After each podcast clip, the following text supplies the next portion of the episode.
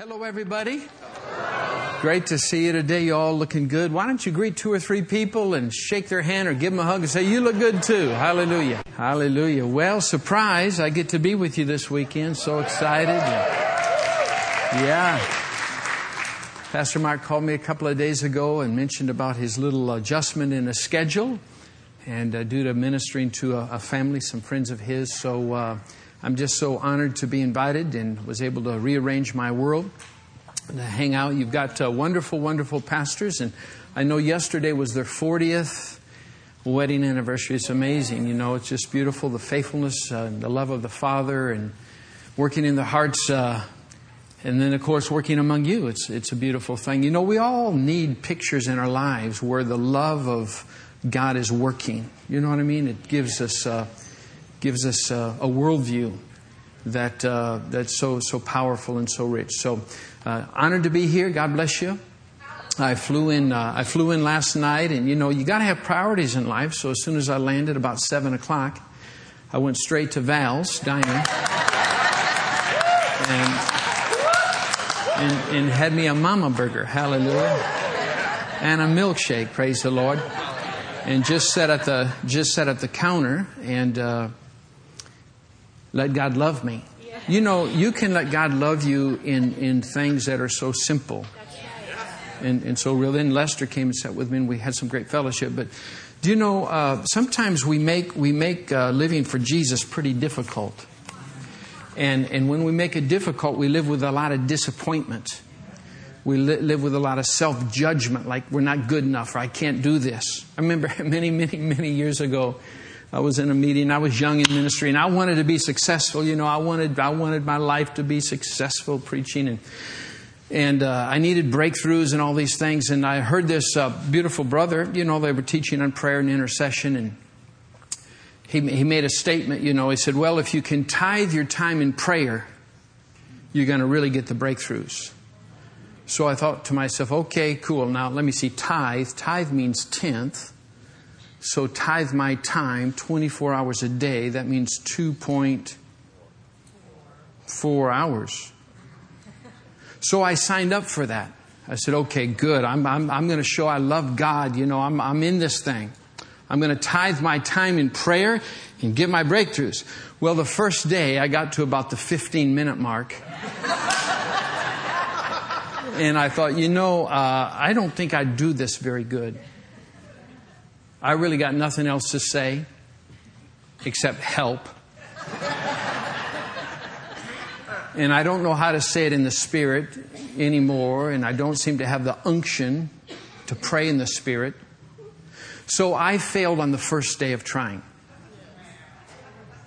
I remember when I was very, very young, I, I, grew up in Michigan. Last weekend, by the way, I was in Chicago. I was preaching for Pastor Bill Winston there in Chicago, and I do every every July when he's on vacation. And so I was there, and then after the third service that day, uh, last Sunday, I drove a couple hours, about two and a half hours, three hours maybe, to Michigan, where I grew up, in the little town, town of a thousand people. And I, I drove by my old house where I grew up, five miles outside the town. And uh, I'm one of five kids, and reminisced a little bit, and uh, did some things that I'm, I'm in, that are in my heart now, stirring for small small towns and small communities. And uh, so, anyway, while I was while I was there, uh, you know, I drove uh, by the, the old Baptist church. I grew up in. My mom would haul us five kids, you know, in the station wagon. We go and beautiful, beautiful church, beautiful people. And, you know, I learned of great Bible stories and that Jesus died for me. Wonderful, wonderful, wonderful. But I remember when I was really young, I was about 11, I went to a summer camp, because you know there's a lot of summer camps going on. And all of us young boys were in this summer camp, and they had an old man preaching to us. He was about 40. And. Uh,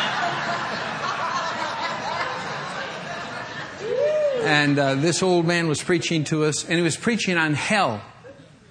And we thought, man, what a bummer, you know. And he was, he was he was telling us how, how, how terrible hell is and how long eternity is. And then he said, uh, You know, Jesus died for your sins. Thank God he put that in.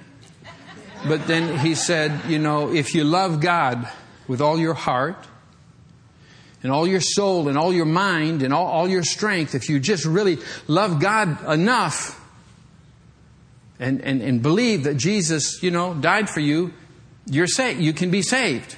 And you don't have to go to hell forever and ever. And, you know, we're all shaken, you know, and uh, so I left the meeting that night, but then came back in and asked for, for, for prayer, which was beautiful, you know, and, uh, and then I walked out in a big sky, you know, in Michigan in this campground place, and I said, God, you know, really help me, help me to love you.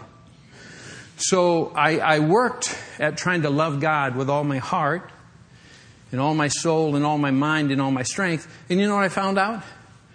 I found out I don't do that very good either. I really don't love God very good. So as a kid, I lived pretty disappointed in me. And then I went to college and I was trying to love God with all my heart and all my soul, all my mind, and I was a rotten failure there too. I didn't do that very good. So then my final year of college, I felt compelled and called into the ministry. Think of that. God would call a loser into the ministry. God would call somebody who couldn't love very well. So I could teach other people to be as miserable as I am. I'm crying real early in this message. Usually it hits about the seven minute mark. It's, are y'all glad you're here? I need to go back to Val's and get another milkshake. I think that's where I'm comforted. You know that uh, it's okay if you're a failure at loving God? Can you believe that? God delivered me from me many years ago now. And He taught me something about teaching people. People always say, Keith, with all your mission work around the world, I bet you go in there to the Middle East and I bet you really give all those Muslim people and those rascals, I bet you really teach them how to love God, don't you? I said, No. I don't try to teach anybody how to love God. I teach people how to be loved by God. I teach people how to sit still, pull a seat up to the bar, or sit under a tree, or look at the sky, or go fishing and be astonished with the love and acceptance God has of you. Because if you can believe that by faith, you will naturally respond in love to Him. And then you're finally equipped to love yourself. And then you're finally equipped to love those around you. I want to share something with you this morning and maybe tonight that hopefully puts you at ease. Hopefully, it'll make you relax with the Father. Most people think, man, if I sit down, you know, with a father, I bet he's going to nitpick me to pieces. He got nothing on you, friend. Nothing. Because he doesn't see you for you. He sees you in Christ. And you look really good there. In fact, you're as righteous as the Lamb. And if you can come to the place of the acceptance of God's view of you, if you can have faith in the faith of God, if you can have faith in the faith of Jesus, if you can just have an agreement with the faith of God and an agreement in your heart with the faith of Jesus, you'll find a place of peace that's astonishing and you'll find your equipping in that environment and you'll find your transformation in that environment. The beautiful thing is to come to a place where you understand really what love is. Let me show you what I mean. Go with me in your Bible, if you would, to 1 John chapter 4, verse 10. 1 John chapter 4, verse 10. Actually, uh, this verse is really, really powerful. Listen very carefully. It says, In this is love. In other words, it's kind of like a, you could say it's a, you know, a definition. In this is love, not, oh, that's, now wait a minute. In this is love, not that we love God. Now, let's just pause a minute. Doesn't that just frustrate the heck out of you? In this is love. It's not in your love for Him. But that, Keith, is what I've always been taught. Keith, you gotta love God more and harder and perfectly and this. No wonder I was a nervous wreck. It was all up to me trying to love enough and pray enough and do enough to think I was in and accepted and had breakthroughs and this, that, and the other. Listen, in this is love, not that you love Him. but that he loves you. But that he loves you. And he sent Jesus Christ, his son, to be the propitiation for your sins. Now, John the Apostle is writing this. Remember who John is? John's one of the disciples of Jesus. This is now later written in his life. Remember when he wrote the Gospel of John and he would speak of himself, he wouldn't even use his own name in the Gospel. He would define himself not with his name, but with a description of the one whom Jesus loves. In other words, he had the worldview of the disciples of the love of God for him instead of Peter's worldview of love for God. So when he writes this epistle, he gives you a whole new way to think about your love for God, which really tips upside down your thinking in a lot of ways, but brings great, great peace and joy. In, in fact, it provides you the equipping to do everything else you've longed to do in life, everything else you've longed to do in ministry, everything else to be effective and cooperate with the flow of the Spirit in your life. So he gives a, this definition in this is love, not that we love God, but that he loved us. And he sent Jesus Christ to be the propitiation for sin. So that word propitiation is a big word. It's a theological word. It simply means that Jesus is the mercy seater. He's, He's the covering. In other words, the way you know you're loved by God is not to look at yourself. You don't have to be good enough. In fact, you don't have to be moral enough. You don't have to tithe your time to prove you love Him. He's proved He loved you through Christ. And Jesus Christ was the propitiation for your sin. In other words, He took your sin. He went to the cross. And at the cross, you understand love for you. So the worldview for love is not you trying to love Him. Your worldview for love is just sitting still, pouring a drink, having a glass of iced tea, having a malted milk, whatever you want, and sit there sometime throughout your day and let God love you. How? By having the worldview or your focus or really your passion not for you trying to love him, but your passion is just to realize how much he loves you. Because when you believe that, when you receive that, you know what you do? You, you love yourself. You give yourself grace. You don't nitpick everybody around you. You extend grace. And what you do is you automatically, reciprocally return a love to God. You know what I can do? I can sit down like I, in my fun illustration like I get, get off the plane and I go to Val's and get me a little something to eat. But I could sit, just sit still and think of the love of the Father. And you know what I begin to say? Thank you. I just say thank you. God, you use a rascal like me. You use somebody who can't love perfectly. You use somebody who can't pray perfectly. It's amazing to me. And you know what happens when you're loved by the Father? You begin to love God. And in that exchange, there's a, there's a strength. I don't know how to describe it. There's a passion that comes up in your life that changes the way you live and the way you look at things. Let me explain what I mean. In this is love not that you love him, but that he loves you. When I wake up in the morning, I no longer think of, oh dear God, I got to spend an hour in prayer. Oh, dear God, I got to read seven chapters of the Bible. I used to live like that. No wonder I never wanted to wake up. You know why? Because I never did it good. I used to go to the hour prayer meetings, you know, 30 years ago or whatever, pray for an hour. And I, I did it because I, I thought this is my, my place of breakthrough. And, uh, you know, I would do it and, you know, I'd look at my watch None of you would ever do that. But I would look at my watch through the whole hour. And I probably looked at it 55 times. So I was about every minute. You know, I'm just being real, real open with you that I failed in my effort to love God. And you know what? I lived disappointed. Now, I could come to a public service and look really good. Oh, yeah. I could look good, but deep in my heart, in my day to day life, my attempts to love God failed. My attempts to do enough failed. But my deliverance came in understanding, like I say many years ago, God set me free from me, and I realized that my position in the new covenant isn't based on me. Do you know the new covenant was made between God and Jesus?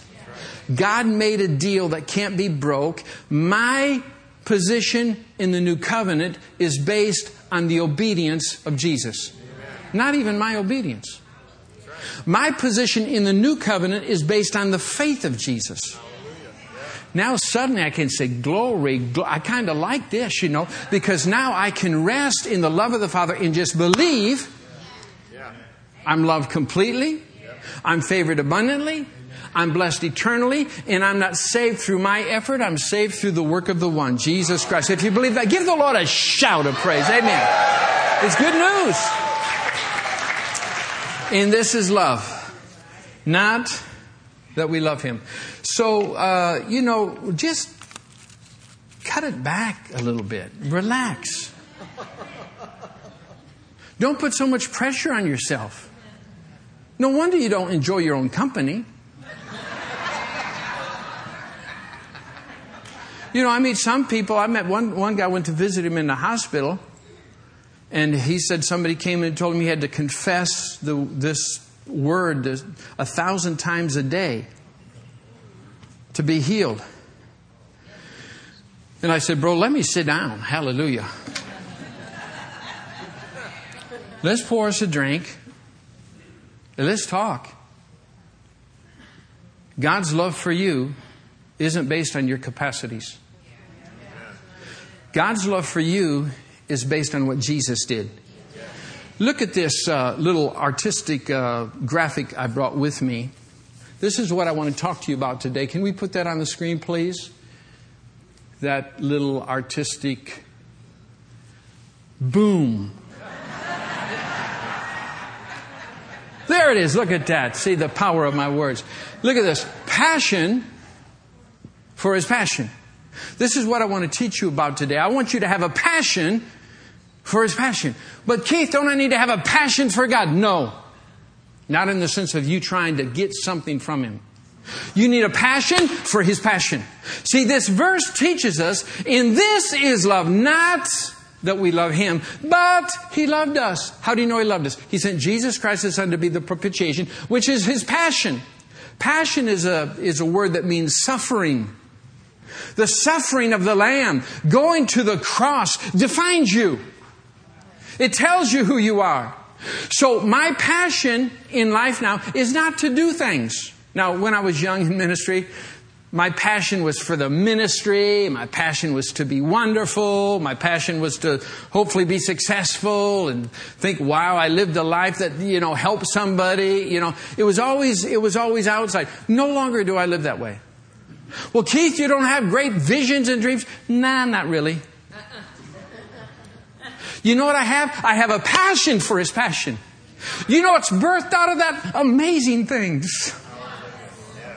Amazing things.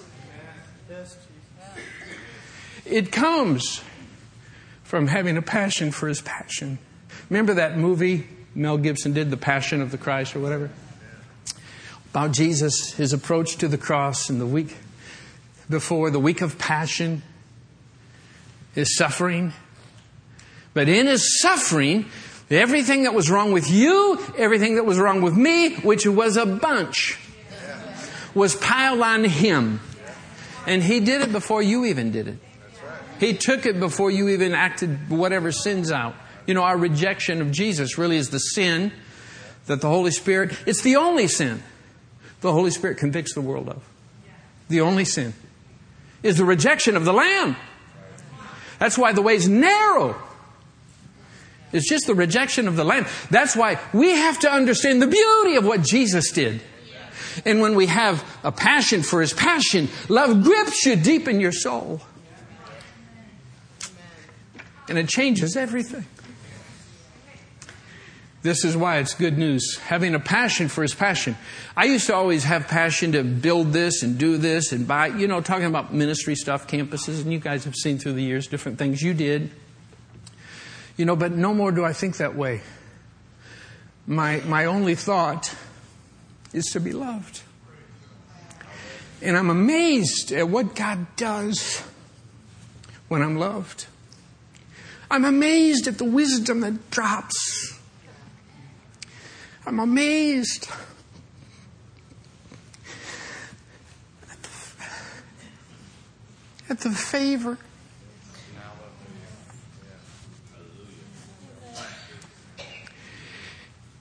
It's good news. Val's is closed today. I can't get a milkshake there, but I'll find one somewhere. Hallelujah. Because I'll sit and I'll be loved. And you can too. Give the Lord a shout of praise. Can you do that? Hallelujah.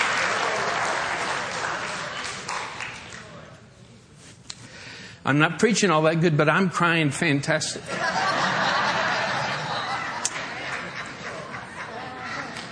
And that's enough for me.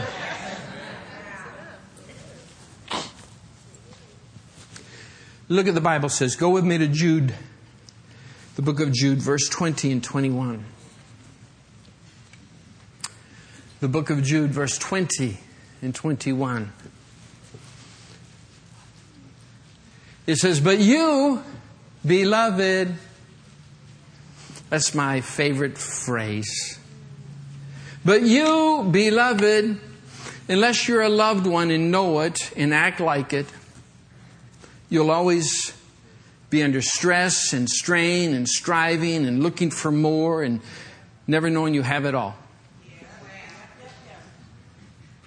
But you, beloved, it says, build yourselves up on your most holy faith. Let me, let me, let me pause there. Why do you think your faith is holy? How can faith be a holy faith? I think, now this is just my personal opinion. I think you have a holy faith because your faith is the only thing that gives voice to you of your righteousness. See, your right standing with God is only by faith.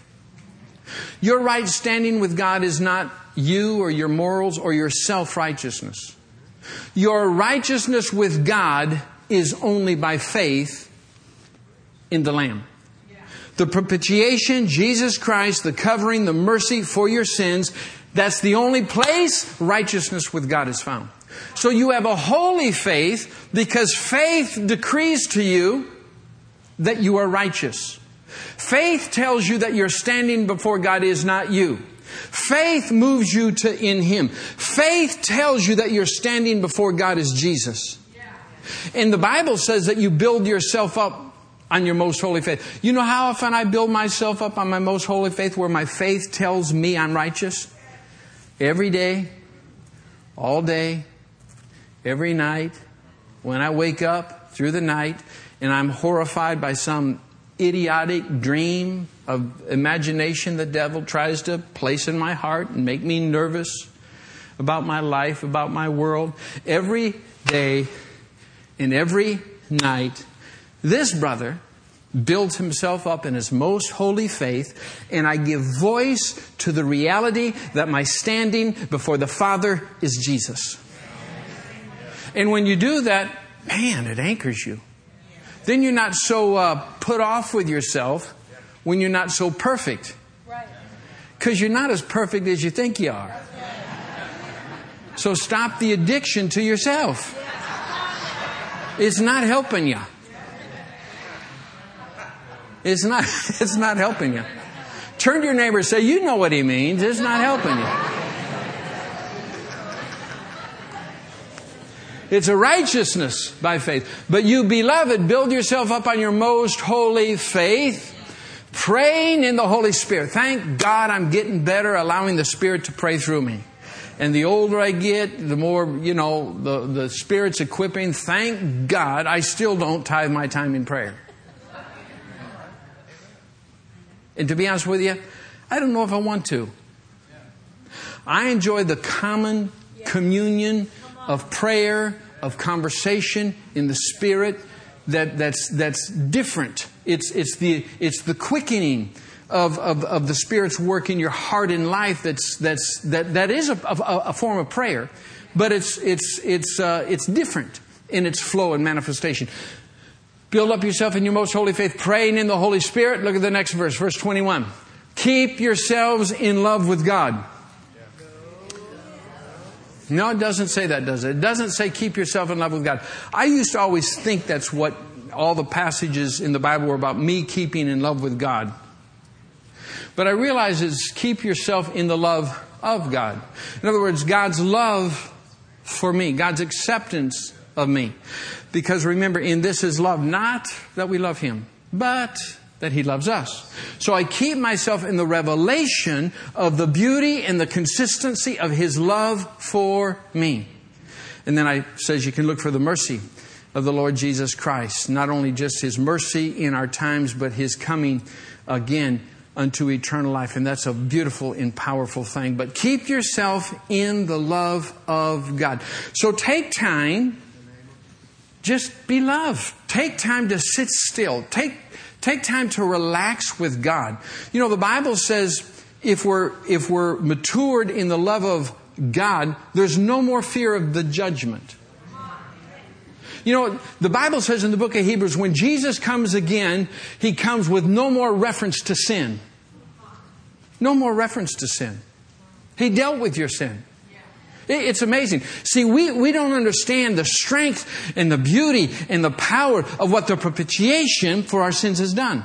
It says also in that First John, in the second chapter, the same phraseology, the propitiation for our sin and not our sin only, but the sin of the whole world. In other words, we have to understand this for us so we can extend this kind of view for people that everybody everywhere has been included in the work of the one, and somebody has to announce the news of this kind of reconciliation. And just tell people, hey bro, sit still, be reconciled to God, and believe and receive the love of the Father. God's love for you is greater than you can ever imagine. He, he'll, he'll rescue you to the uttermost. And he does it very, very well. So that was kind of love defined, so to speak, or described. Look at Romans 5 8. But God demonstrate, this is love demonstrated. His love toward us while we're still sinners, Christ died for us. What's the picture of the propitiation? The cross. And, and when we come to the place where we can just trust that that's enough, is where you really find peace. It's really where you're empowered to pray. It's really where you're empowered to really enjoy yourself and not be so hard on yourself. I know so many precious people, my goodness, they love God so much. And that's part of the problem in their worldview is they depend all on themselves instead of just, just be still.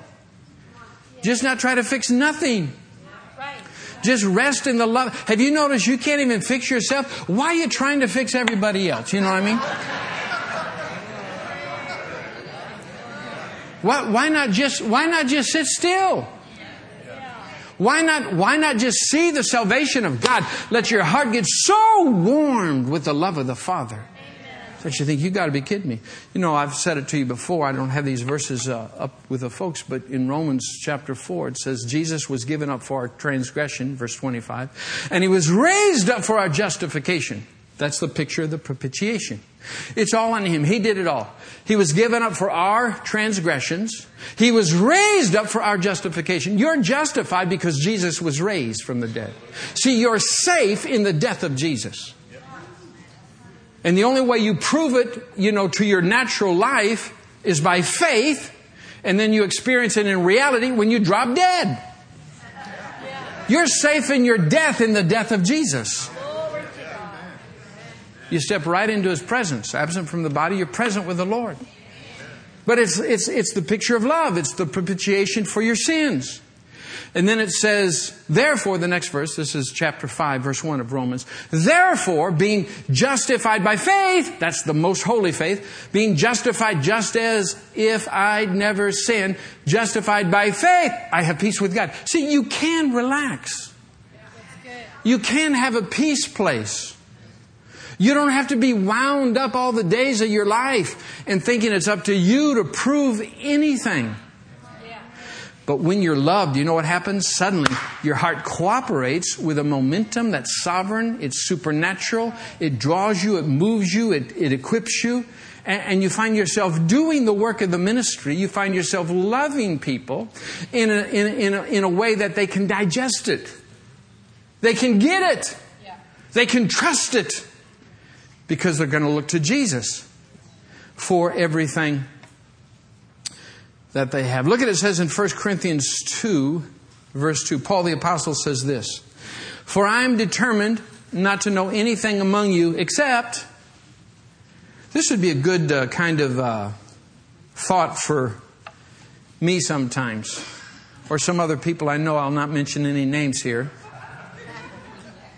because I don't want this message, you know, I don't want this to get passed around if I'm quoting names. But you know what? What I'm, what I'm, trying to make a joke of and get myself in deep trouble about is the idea I choose not to know anything among you except Jesus Christ and Him crucified. The passion for His passion. What does that, the cross tell me? The cross tells me that Jesus Christ included all. Look to everybody through that lens. Usually, what I do many times is have my opinions, my judgments, my telling everybody how to, how to do it right, apart from the cross based on their efforts or their capacity to do something.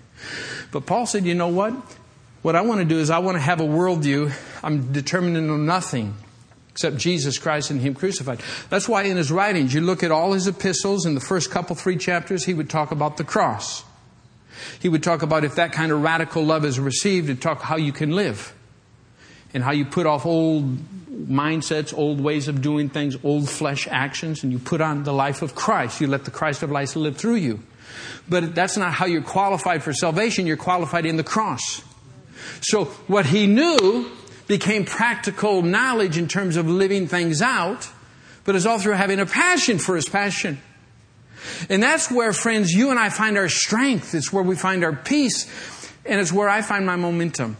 You know, if I had a list up here, if I had a whiteboard and I listed all the wonderful things I did based on trying to love God, I'd have a, I'd have a list.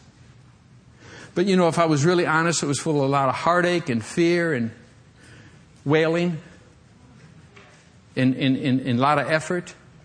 And, but if I put a list here in the last decade or so of just being loved by the Father, it, it, it, it far, it, it far out imagines anything that my effort did.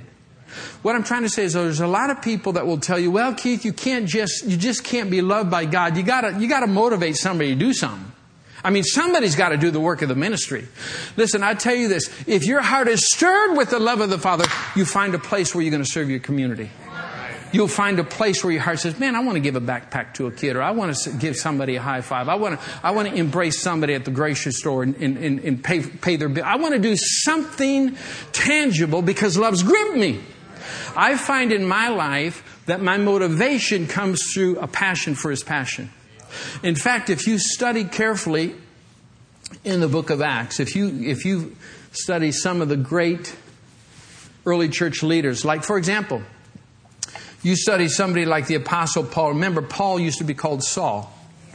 And he was a Hebrew of Hebrews, a Pharisee of Pharisees. He had a wonderful resume according to the law. But when he got knocked off his high horse through the bright light from heaven and Jesus talked with him, and he understood the revelation of the passion, and he changed his worldview not to righteousness according to the law, but righteousness through faith in the one who did it all. When he changed his worldview, he said, My old resume is a pile of manure. He said, doo doo, pile of crap. I wanted to get all the Greek versions in there in one little shot. But what, what he wanted, he, see, you got to come to the place where you're, you, you have no confidence in your flesh at all. In your good or in your bad. That's right. That's it. Your calculation is the lamb. And you have a passion for the passion of Christ. And do you know, do you know uh, Saul then, you know, who became Paul? His whole worldview changed. And you know what? He changed the whole face of Christendom. The Bible said they, they, they, they turned the world upside down. All his missionary journeys. And what would he announce? The love of the Lamb. What God had done in Christ. It changed everything. He had a passion for his passion, and it was his motivation. Think of Peter, the Apostle Peter. Think of, Peter was one of the original 12. I mean, my goodness. He was pretty close. In fact, he was then narrowed down to one of the three insiders Peter, James, and John. And Peter always had to be, man, I'm, I'll never deny you, man. I got this thing down. I love you. I love you. I love you. But you find your effort to love God when you're honest never stacks up to nothing. It really doesn't. Peter had to be embraced by Jesus afterwards, after the risenness of the Lamb, and he got captured with the love of God for him. And it changed his worldview. But even God gave Peter the assignment, the opportunity to, to preach on the day the church was birthed, when the Spirit descended on the day of Pentecost. And he must have preached a pretty good message. I mean, it's recorded in the scripture in Acts 2. He preached a good man. 3,000 people got saved. My goodness, there's a lot of people said, man, I want in on that. And they raised their hands or however they did it and prayed. 3,000 were added to the church, the scripture says. But Peter still didn't have it right. Peter still didn't understand the strength of the love of God in Christ, not fully. Because Peter still had a restriction in his mind based on law based thinking based on Old Testament, First Covenant concepts. And God said, Peter, you know, we need to change the way you look at what I've done because it's far, far, far, far, far more uh, embracing than what you understand. And he couldn't get it while he was conscious, so God made him unconscious.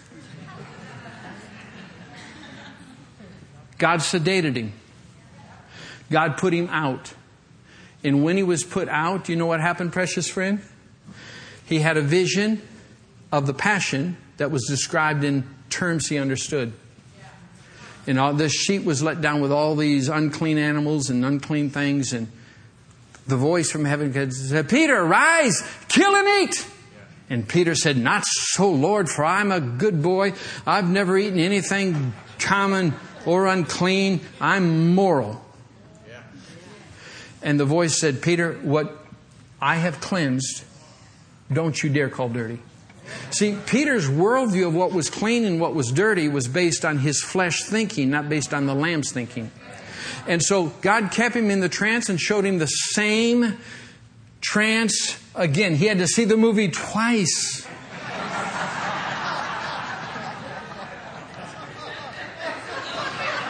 And the second time, he heard the voice from heaven Rise, kill and eat. He said, Not so, Lord. I am moral and righteous according to the law. I would never do anything so naughty. What I have cleansed, don't you dare call dirty. See, let me ask you this. If you're trying to love God with all your heart and think your acceptance is based on you, you know what subconsciously that makes us do? That makes us judge everybody. Ah, they don't love God good enough. Ah, look at what they. Ah, look at the way they're trapped. Ah, subconsciously, it makes uh, you an insider and everybody else an outsider. But you know what? God wants us to widen our view, and He wants us to see everyone everywhere clean. Now, they haven't accepted their cleanliness. They don't understand anything about receiving the life and nature of God to be born again. But God's view of them through Jesus is clean. And you announce the news, and faith rises in their heart it's the faith of Jesus that's revealed to them. You live by the faith of the Son of God. And you, your faith is only as strong as the revelation, really, of the passion of the Lamb to you. And then you just say, cool, man, I, I like it. I love it. I want some more of it. You know, you, you, you accept the beauty of what Jesus has done. And this is what's so wonderful. And then the third time it happened again and uh, rise, kill, and eat. Peter said, Ah, I don't think so. And uh, God said, Hey, what I've, what, I've, what I've cleaned, don't you dare call dirty. I just want you to know, friend, today, that you can relax with God. This doesn't need to be a work. This doesn't have to be full of pain. You can actually enjoy yourself in all your insecurities and all your brokenness in all your pain. I wish I could tell you that uh, you know, I'm perfect in every way. I'll, I'll save that for Heidi's testimony. She can tell you how wonderful. And since she's not here, I'll tell you myself. No, not really. You know, in my little life, I'm, I'm, I'm very human. Fear visits me, worry, anxiety. I get mad. I get real mad. I say things I should never say. But none of you do. That's why I like you all so much. Do, do you know what I do in my weakest pain now? I don't, I don't know myself according to my flesh. I find a place to sit still and breathe deep and have the worldview of the passion and say it's cool. And I say, Thank you, Jesus. Your blood ever cleanses. Thank you that I can recognize that one very nice. You can help me change my ways and make amends. And I do. But the beautiful thing is, I'm just as righteous then as I ever was. Because Jesus is my righteousness. And He's your righteousness too. If you like the word today, give the Lord a shout. Hallelujah. Amen. Praise the Lord. You know, yesterday morning before I flew up here uh, later, late afternoon, I w- took my uh, two granddaughters to the beach I hadn't been to the Santa Monica Beach in Southern California for, you know, a long, long time. I can't even remember when the last time. So they wanted to go to the beach, so granddaddy took them. You know, what a great granddad they have. I took him to the beach. Heidi didn't take him, I took him. I'm so wonderful. Anyway, one of them, one of them is three, one of them is five. Granddad doesn't really have a good gift. I have an expiration time you know. I'm good for about an hour and a half. And then I need angelic help. so anyway, we're, we're in the water and the waves beating up against us. And then granddad got his belly full. And thank God we got home.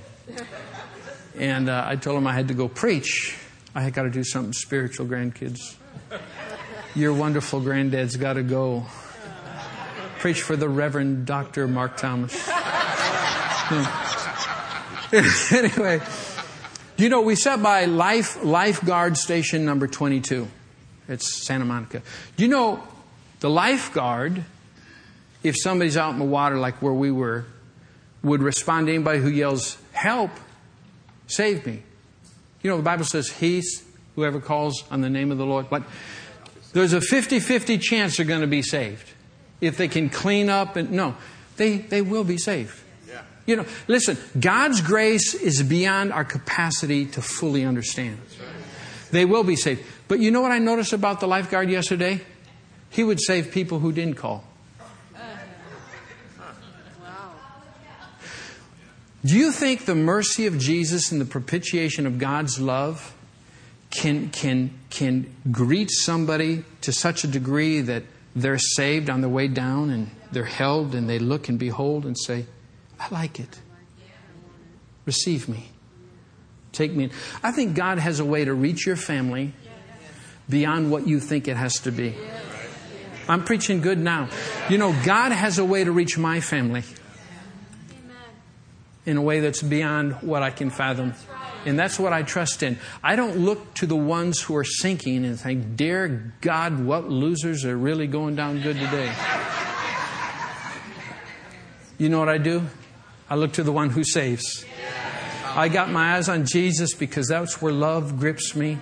That's where I can love them. I can walk with them in their pain and their sin and their failure and their shame, trouble. I say, Jesus, come. Come. Meet him, meet him, meet him. And the Lord does. You know, we, we, we are all safe, really, in the love of the Father and the mystery of Christ, and that is the good news. I preached long enough. Give the Lord one more hand clap of praise. Can you do that? Hallelujah! Praise the Lord! Just uh, lift your hands to heaven or put them over your heart or just sit still like you're sitting up at the a stool at the diner, whatever you want. Just be comfortable. Father, you love us. And we just say thank you, thank you, thank you, thank you.